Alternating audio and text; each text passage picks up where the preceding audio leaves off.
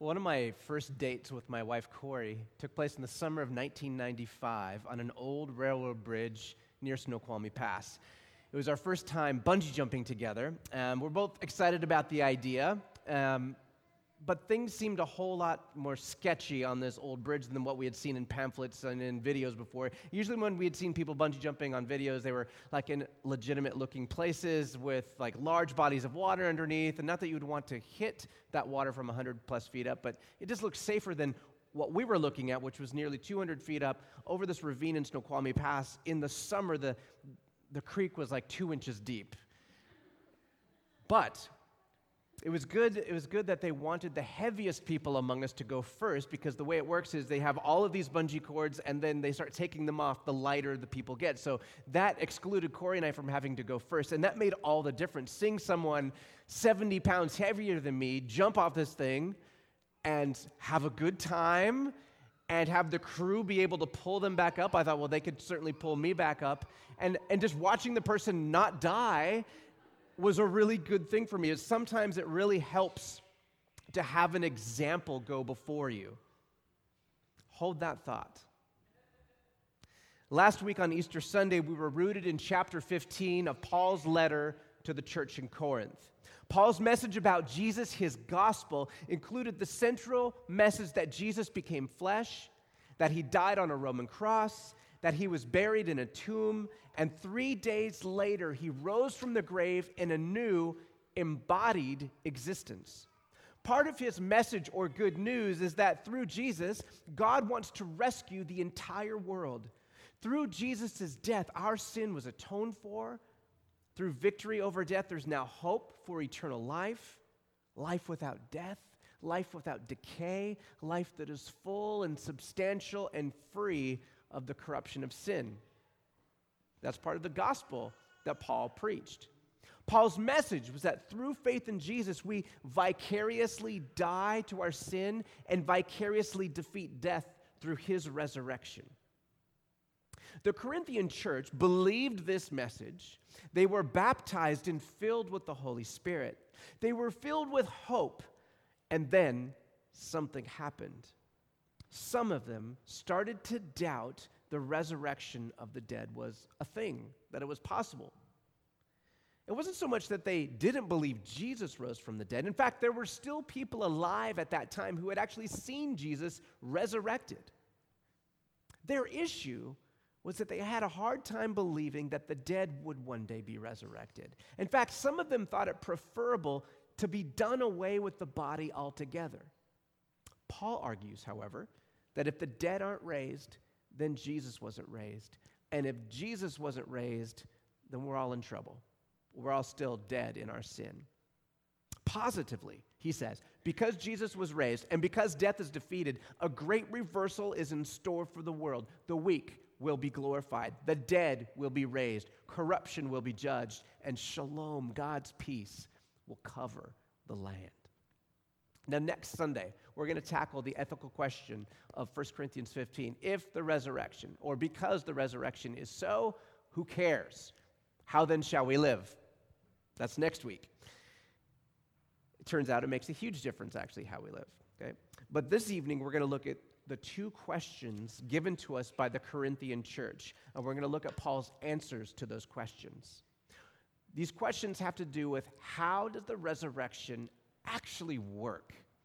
And these questions are listed starting in 1 Corinthians 15, verse 35. Would you stand with me as we read that text? I'm going to read 1 Corinthians chapter 15, verses 35 through 57. But someone will say, How are the dead raised? And what kind of body do they come? You fool. That which you sow does not come to life unless it dies. And that which you sow, you do not sow the body which is to be, but a bare grain, perhaps of wheat or something else. But God gives it a body just as He wished, and to each one of the seeds a body of its own.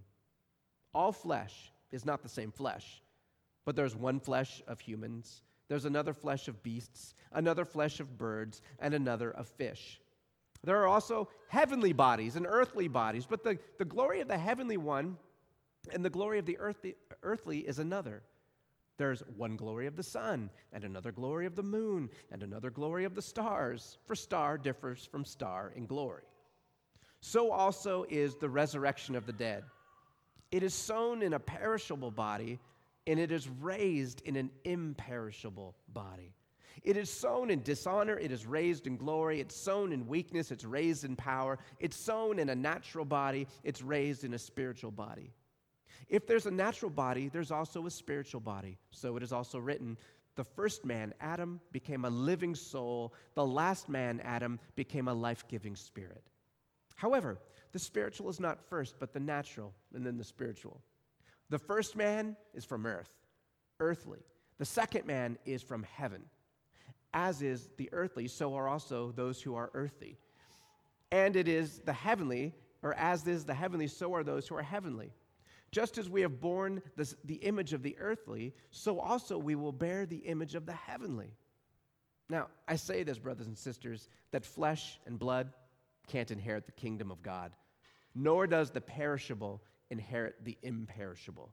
Behold, I tell you a mystery. We will not all sleep but we will all be changed. In a moment, in the twinkling of an eye, at the last trumpet, for the trumpet will sound, and the dead will be raised imperishable, and we will be changed. For this perishable must be or must put on the imperishable, and this mortal must put on immortality.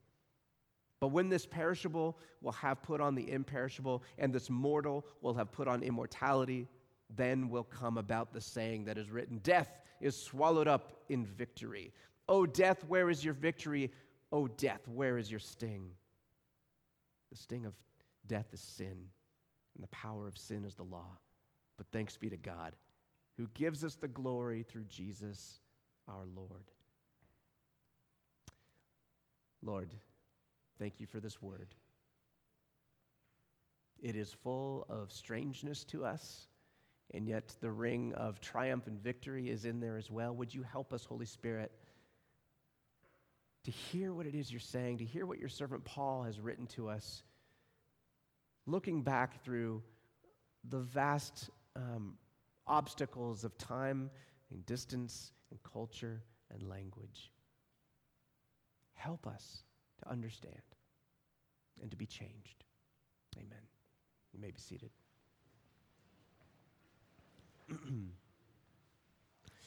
By the way, I know some of you are out there who are like little OCD and you're following along in the text and you realized, hey, from last week to this week, Chris totally skipped over verse 29 and that weird thing about baptizing people for the dead. Two things. It is weird. We will look at it next week. So just chill, okay? We're going to move. We're just going to we're going to look at it next week. Okay, but for this week, there's two questions that we see in verse 35 that Paul is going to seek to answer over the next 22 verses, okay? The first question is this How are the dead raised? The second question, like it, is with what kind of body or form do these raised bodies have? Okay, let's look at the first question. How are the dead raised? Literally, how is this even possible? It doesn't make any sense. The world doesn't work like that, or so it seems. There are laws of nature. You know, when something dies, it doesn't get resurrected, it's just not something we see every day. And Paul replies with, You fool. You fool. Yeah, that's not very nice. Uh, Paul's, Paul's reply to their question is pointed, but it's not really as insulting as we might think it, it, it is. In our culture, when we call someone a fool, we probably mean something like, You idiot or you jerk. And what we're trying to do is insult a person on purpose. But in the Bible, the word fool has an Old Testament connotation where it describes a person who goes through life without taking God into consideration. Okay? So in Psalm 14:1 or Psalm 53:1, we read the words, "The fool says in his heart, there is no God." That, that, in the Bible, that's what a fool means. It's a, it's a person who goes through life without considering that God is actually part of this life. And The Empire Strikes Back, of course. Luke Skywalker is training with the Jedi Master Yoda in the swamps of Dagobah. He's learning about the force, this invisible energy field that binds all things together. It's responsible for life itself. Luke learns to use the force. He's levitating these rocks. He's standing on his hand. He's got Yoda and R2 up on his feet. His agility, his power, his power has increased because of the force. But when his spaceship gets stuck in the swamp, he's at a loss for how he's, how he's going to get it out. And now, I'm paraphrasing here, so this is non canonical. But Yoda's like, Are you serious? Like, I've been showing you about the Force this whole time. You've already seen incredible things. How can you say it's impossible to lift your ship out of the mud? And then this 900 year old, two foot tall green dude dressed in a burlap sack shows Luke what's up by just like lifting the ship out of the mud using the force. You fool, says Paul.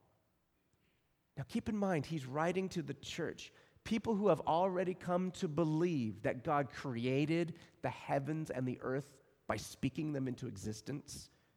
Could he not also raise someone from the grave? Any fans of the Jimmy Fallon show out there? Anyone ever watch that? Uh, Jimmy Fallon does a, a, little bit on his show every once in a while where he writes thank you cards. Ever seen the, the thank you card bit? So he's got thank you cards like this, and he uses them to make snarky comments. So he'd be like, Thank you, people who say I really shouldn't, for letting me know you're about to eat a lot of my fries. Right? Okay. Or he'll say, Thank you, phrase, the greatest thing since sliced bread for making me wonder who on earth is in charge of figuring out what the greatest thing is.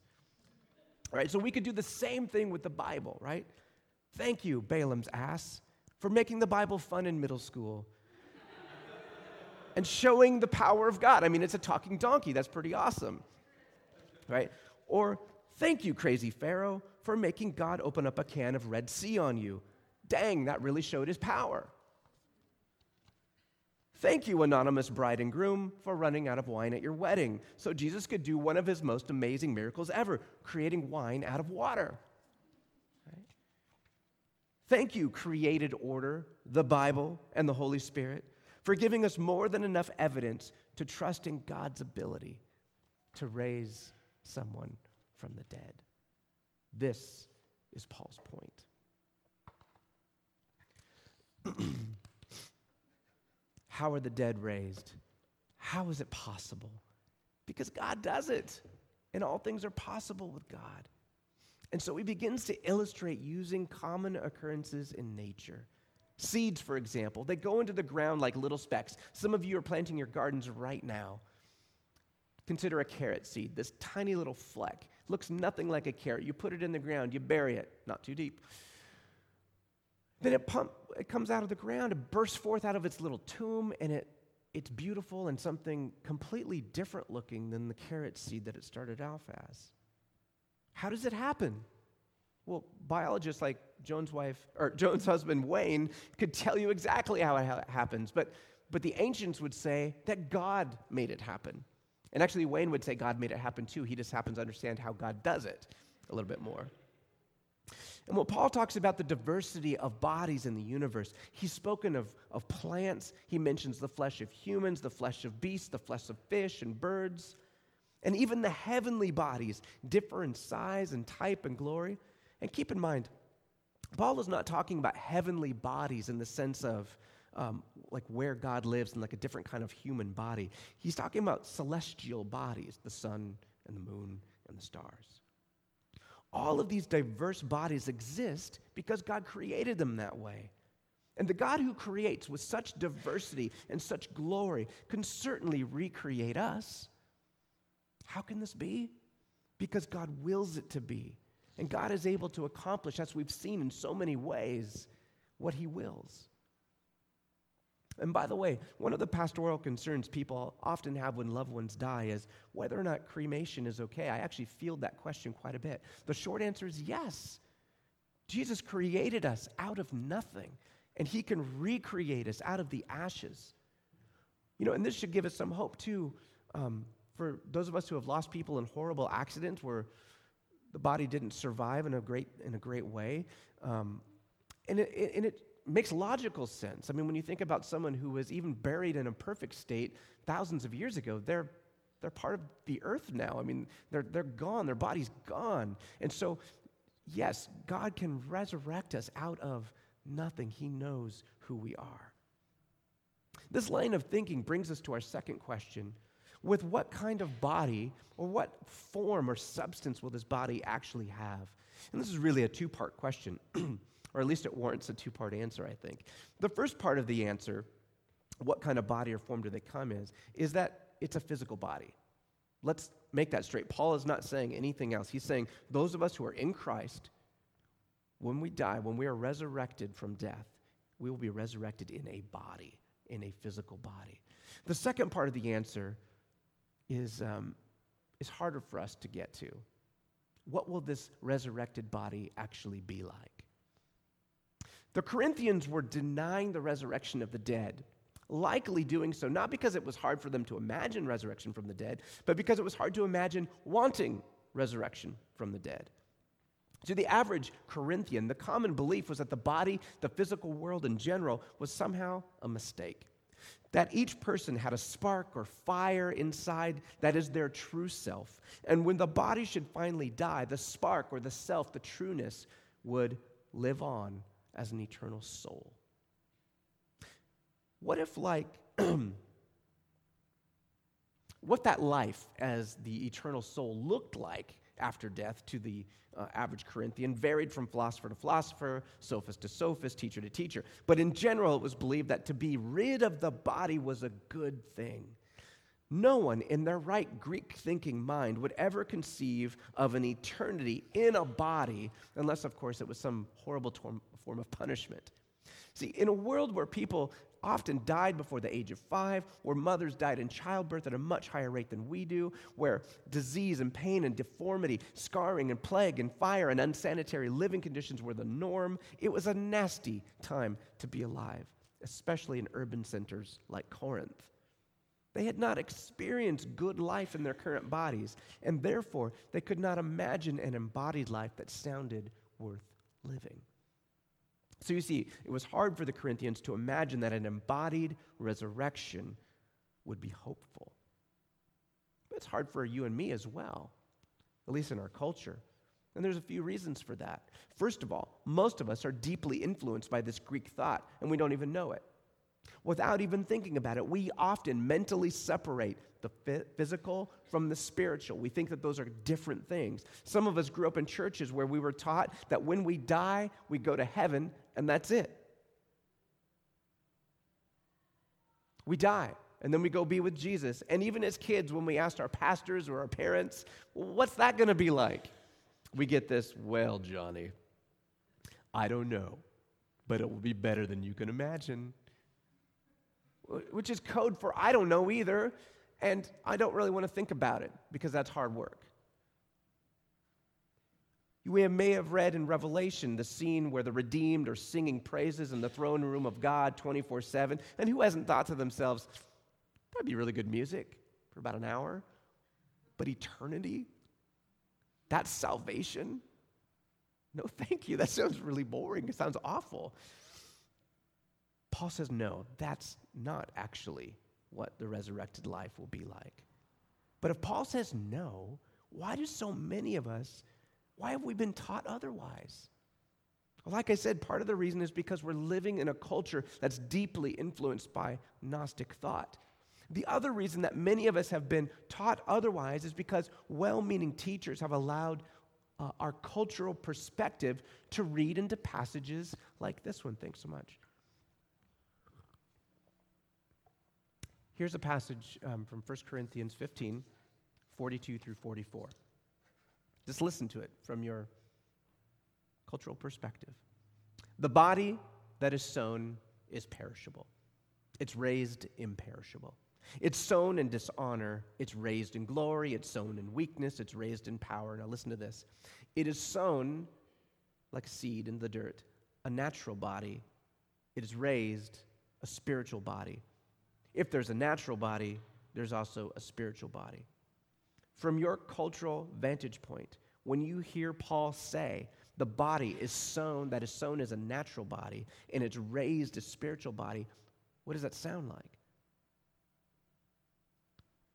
It sounds like the body that we have now is the natural one, as in physical, as in earthy. But when we're raised, we'll be in the spiritual body, which without any effort, my mind automatically assumes that means we're made of spirit, ethereal, non physical. That's what it sounds like. That's what my Western thinking conditioning makes me think of when I read that word. That's simply not the case. And this is where our cultural conditioning hurts us and where our English translations fail us. In Greek, the word behind the English word natural here in this passage, it's psychikon. Psychikon is from, it's, it's the word where we get the word psyche. No, not many of us think of the word psyche as a physical thing. That's why Paul quotes from Genesis 2 7 in this very passage. He says, The first man, Adam, became a living psyche, or psychein, from the same word. You and I, right now, are living souls. Living souls. We have bodies that are wonderful, but we have limitations, don't we? I've got this cold right now. Our bodies age, they're prone to disease, they fatigue, they require lots of maintenance. They're corruptible in the sense that they degrade over time and they'll die. But for those who are in Christ, when you die, you are raised to a soma, Greek word for body, pneumatikon, pneumatikon, a spiritual body, not raised as a spirit. That is significant. N.T. Wright uses the analogy of looking at two ships. If I offer you two ships to look at, one is a sailing ship, the other is a steamship. Okay? There's different ways to look at those ships. You could focus on what they're made out of. Well, the steamship is steel and the sailing ship is wood or fiberglass. But that's not what I said. I said there's two ships. One is a steamship and one is a sailing ship. What I've told you the difference is is what they run on. One runs by the wind, the other runs by a fuel that makes steam. That's Paul's point in talking about the natural and the spiritual bodies, not what they're made out of, but what they run on. Our bodies right now run on natural psyche, natural stuff. They're corruptible. But our new body, says Paul, will run on pneumatikon, and will run on the Holy Spirit. Now, wait a minute, you're saying, wait a minute, wait a minute. What of all this talk about resurrection bodies being heavenly, huh? And what about flesh and blood not being able to inherit the kingdom of God? What do you do with those? Okay. Again, Wright's analogy is helpful.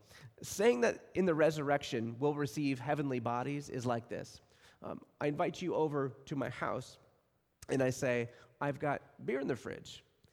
I don't expect you to come to my house and go in the refrigerator that's not where we're going to party. Uh, uh, when I expect you to come to my house, and then I will get the beer out of the refrigerator and bring it into the living room where we will share it together. See what I'm saying is just because Paul's talking about having heavenly bodies is not saying that you've got to go be this ethereal spiritual thing. It's that this is what's preserved for you in God, and He's going to give it to you. Our bodies right now are not equipped to live in the kingdom of God. Flesh and blood are terms used to describe our current corruptible bodies. Paul's point here is that when Jesus returns, the dead who are in Christ will be raised to resurrection bodies. And for those who are still alive, like if Christ were to come back right now and bring his kingdom, you and I aren't dead. We don't have to die first. That's what he's talking about when he says, I tell you a mystery. Not all will die, but all will be transformed. So if Christ were to come back right now in our midst, we don't have to die and then get resurrection bodies. We'll be transformed into resurrection bodies. Why is that important? Because our bodies right now are not equipped for life in the kingdom. It's a more substantial, more real, more amazing uh, existence than we can imagine. So, what will these new bodies be like? And how does Paul know? And how do we know? Back to that story about bungee jumping. How helpful it is to have an example to go before us. And that person, of course, is Jesus. Paul encountered the risen Jesus personally on the road to Damascus. He was well acquainted with his colleagues who were all eyewitnesses to the resurrected Jesus. And this is what we know that Jesus had that psyche life. And he died on a cross and he went in a tomb. And three days later, he rose into that pneumatikos life.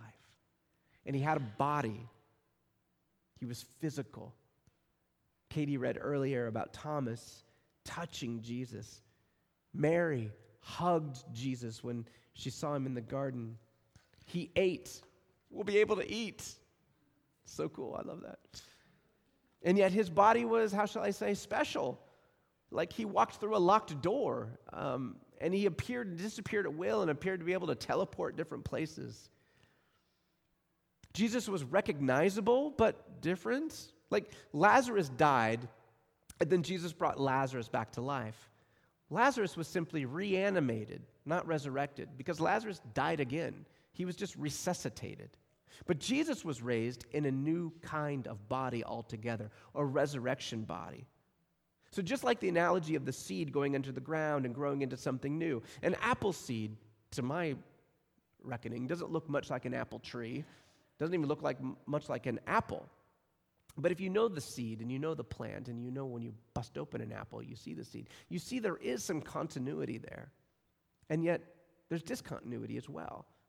An apple tree full of fruit is somehow greater and more than just a simple seed.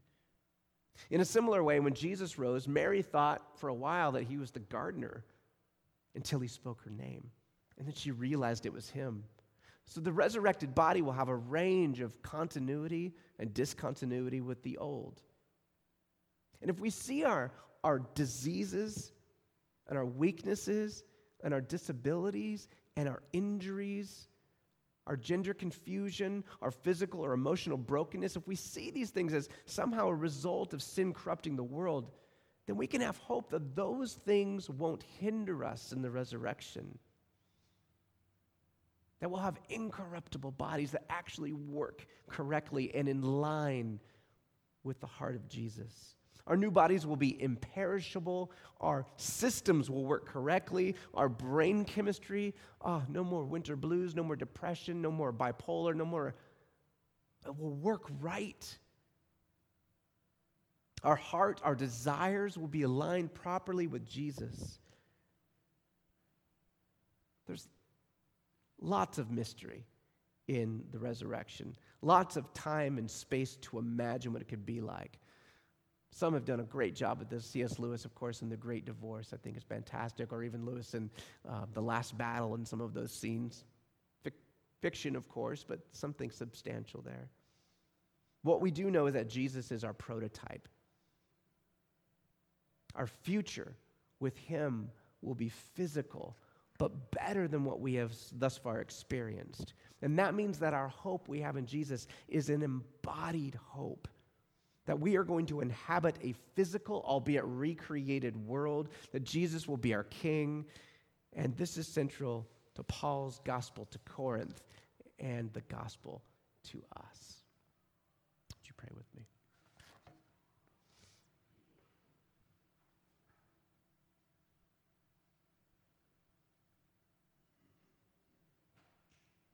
Lord, we confess that this mystery of resurrection is um, definitely mind blowing. Um, it's beyond what we can easily grasp. And yet, you have given us some example of what that can be like through your resurrection appearances and the way that you interacted in a physical way um, in your risen state. Lord, each one of us is touched by the limitations of our bodies. Each one of us has been broken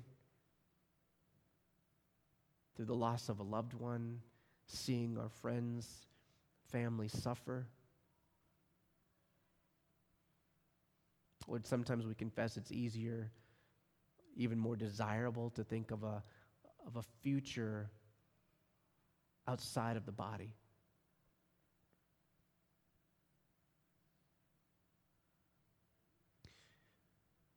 Lord, thank you for this promise of, um, of an embodied future that is incorruptible, for bodies that don't break down and don't get sick and don't die and don't get hurt for minds that are formed in the, in the right way, that don't want to hurt other people. Lord, would you help us to be filled with hope of an embodied, resurrected future?